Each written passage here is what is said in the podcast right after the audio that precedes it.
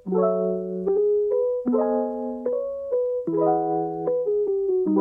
the mood for FPT.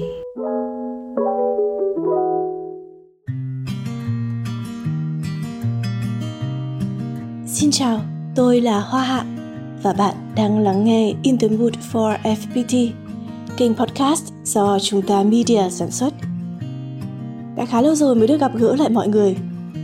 Sự trở lại nào cũng đầy háo hức, nhưng cũng rất nhiều thách thức. Và với lần trở lại này, thì In the Mood for FPT mong muốn đưa tới cho anh chị em nhà F đa dạng hơn nữa, nhưng cũng chất lọc hơn nữa những câu chuyện đậm chất FPT, đồng thời mang hơi thở của xã hội – Hôm nay thì chúng tôi sẽ đề cập một khái niệm khá hấp dẫn vài năm trở lại đây đối với các doanh nghiệp công nghệ. Đó là Engineering Culture, hay còn được biết đến là văn hóa kỹ sư. Vậy văn hóa này có gì hot? Xin được nhường lời giới thiệu về chủ đề này cho một người có thể gọi là fan cuồng của Engineering Culture, trạng nguyên FPT 2021 Trần Nguyễn Đăng Khoa. Chuyên gia công nghệ của nhà phần mềm luôn tin tưởng vào triết lý học tập suốt đời và tầm quan trọng của việc xây dựng engineering culture trong doanh nghiệp. Xin mời Khoa. Thì từ bản thân thông thường khi mà nói về một tổ chức thì người ta sẽ nói về cái gọi là văn hóa doanh nghiệp hay là văn hóa của tổ chức.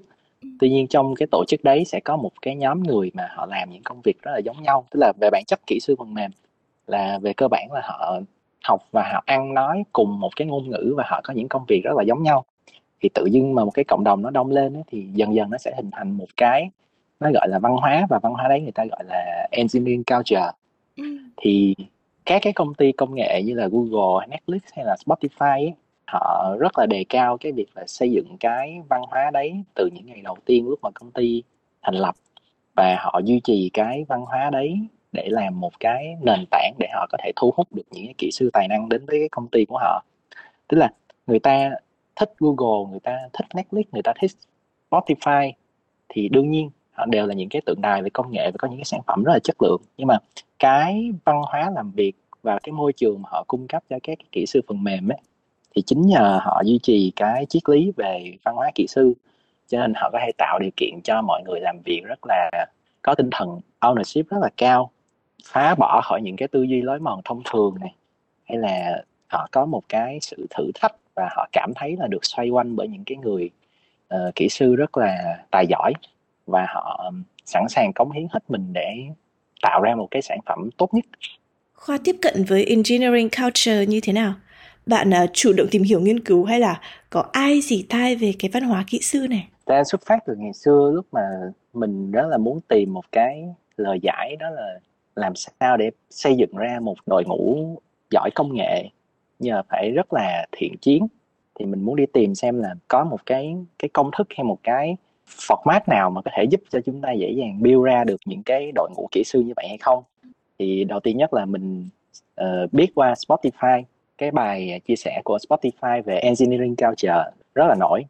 Thì mình đọc mình thấy rất là hay và tâm đắc. Và sau này thì mình thấy là Netflix uh, còn xuất bản cả sách kể rất là nhiều câu chuyện ở góc nhìn là nó có sự kết hợp giữa uh, nhân sự và cả góc độ về kỹ thuật trong cái câu chuyện là cái công ty về công nghệ thì nên tập trung vào việc là tạo ra một cái văn hóa trong công ty họ và cái văn hóa đấy đậm chất kỹ sư và họ dựa trên cái đấy để họ tự tin rằng là nếu mà họ có phải làm một cái ứng dụng gì hay là họ làm thêm những tính năng nào ấy thì họ sẽ làm ra những tính năng nó tốt những cái ứng dụng đỉnh cao và từ đấy thì uh, mình uh, học hỏi dần thôi bạn có thể cho biết những cái đặc điểm chính và nổi bật của engineering culture là gì không để mà nhận diện nó? Cũng là mỗi công ty họ sẽ có một cái hệ thống framework để define cái giá trị và cái niềm tin mà họ chia sẻ trong cái nền văn hóa đấy. Nhưng mà tụ chung lại thì mình thấy có một số điểm khá là nổi bật. Ví dụ như cái triết lý đầu tiên đó là về gọi là value driven. Thông thường cái công việc phần mềm thì chúng ta hay nghĩ đến nhiều đến câu chuyện đó là land driven. Tức là có người thiết lập ra một cái kế hoạch và từ cái kế hoạch đấy chúng ta sẽ làm uh, cố gắng hết sức có thể trong cái gọi là nguồn tài nguyên nguồn nhân lực và cái quỹ thời gian mà dự án có để chúng ta cố gắng là đáp ứng cái kế hoạch đấy nhưng mà với những cái công ty như là Netflix hay là Spotify á, thì họ hướng theo câu chuyện đó là value driven hơn.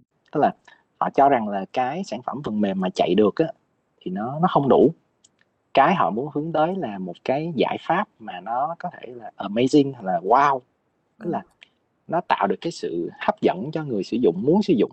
Và họ tin rằng là các cái bạn kỹ sư á, khi mà làm việc khi mà ngồi cốt thì các bạn phải nghĩ đến cái việc đó là cái mà các bạn làm đó, sẽ đem lại giá trị gì cho người dùng cuối cùng và giải quyết cái vấn đề gì trong cuộc sống. Tức là công nghệ vì nhân sinh và làm thì phải hướng tới gọi là end user. Từ đấy thì để cho cái hội kỹ sư của họ có được cái cá tính này thì ví dụ như họ sẽ tạo những cái khóa học về design thinking chẳng hạn vậy về tư duy thiết kế. Điểm thứ hai đó là ở những công ty này thì họ rất là khuyến khích các bạn kỹ sư là phải rời khỏi cái cái vùng an toàn của mình. Chia sẻ này đi ờ, training này đi nói ở những cái sự kiện công nghệ. Bởi vì họ tin rằng là nếu mà các bạn kỹ sư được phát triển về mặt soft skill ấy thì nó sẽ thuận tiện hơn trong quá trình các bạn dẫn dắt đội ngũ hay là các bạn làm việc với khách hàng. Đồng thời á chính vì phải thường xuyên là đi chia sẻ hay là đi đào tạo lại hay là đi uh, tham gia các sự kiện á thì các bạn kỹ sư sẽ có một cái nhu cầu đó là muốn được giải quyết những cái bài toán khó và tìm được cái ý nghĩa trong cái cái công việc mình đã làm. Và từ đấy họ sẽ có một cái gọi là một cái niềm tự hào nhất định. Và mình nghĩ cuối cùng thì một trong những cái đặc điểm cuối cùng là họ họ rất là quan tâm đến cái việc là làm sao để cost không phải mô hình là quản lý và gọi là hướng kết quả nữa mà họ quan tâm đến một cái gọi là tạo ra những cái team mà có thể gọi là uh, có tính tự chủ và làm việc độc lập và sẽ có người nhận trách nhiệm là cost cho cái team đấy coach ở đây nó giống như đúng nghĩa là huấn luyện một cái đội bóng ấy. tức là trong một đội bóng thì mỗi vị trí đều có một cái career path riêng. Nhưng mà mỗi lần mà khi mà vào trận đấu ấy, thì tất cả đều sẽ có chung một cái mục tiêu. Cả cái đội ngũ đấy sẽ sẽ bảo vệ nhau sẽ bọc lót cho nhau phối hợp với nhau. Còn cái người huấn luyện chỉ ở ngoài là cổ vũ thôi. Và họ rất là đề cao cái việc là để cho cái người kỹ sư tự ra quyết định và họ giao cái quyền tự chủ đấy lại cho cái đội ngũ bởi vì họ tin rằng là đội ngũ sẽ luôn biết cách nào đấy tốt nhất để hoàn thành mục tiêu của cả nhóm. Ừ. thì mình nghĩ đó là ba cái cái đặc điểm về engineering culture ở các uh, tượng đài công nghệ. Vậy với khoa thì đâu là nét hấp dẫn và thú vị nhất trong văn hóa kỹ sư? Ờ, mình nghĩ cái điểm hấp dẫn nhất đó là họ rất là tin vào câu chuyện đó là cái lý do mà cái bạn kỹ sư sẽ muốn gắn bó với một cái công ty hay là một cái tổ chức ấy, nó bắt đầu có thể là cái mức lương tương xứng với lại giá trị đóng góp.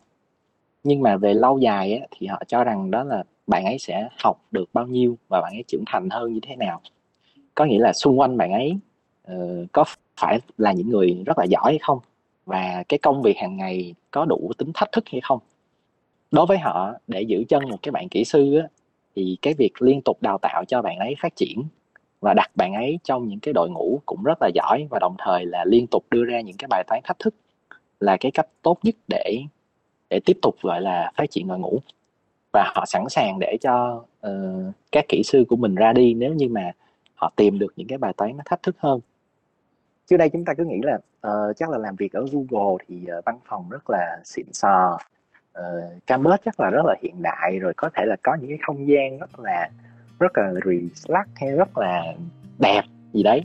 Thì thật ra họ đã khảo sát và họ tìm ra được là đó không phải là lý do mà uh, kỹ sư Google hay Netflix là chọn gắn bó với lại công ty. Thì mình thấy đó là một điểm rất là thú vị. Như vậy là chúng ta vừa được nghe Trần Nguyễn Đăng Khoa giới thiệu về Engineering Culture, văn hóa kỹ sư và những đặc điểm của nó. Còn ờ, Engineering Culture ở FPT thì sao? Chúng ta đã có văn hóa này, hay có thể áp dụng nó để thu hút thêm những kỹ sư giỏi? Chúng tôi sẽ nói tiếp câu chuyện này ở số podcast sau nhé.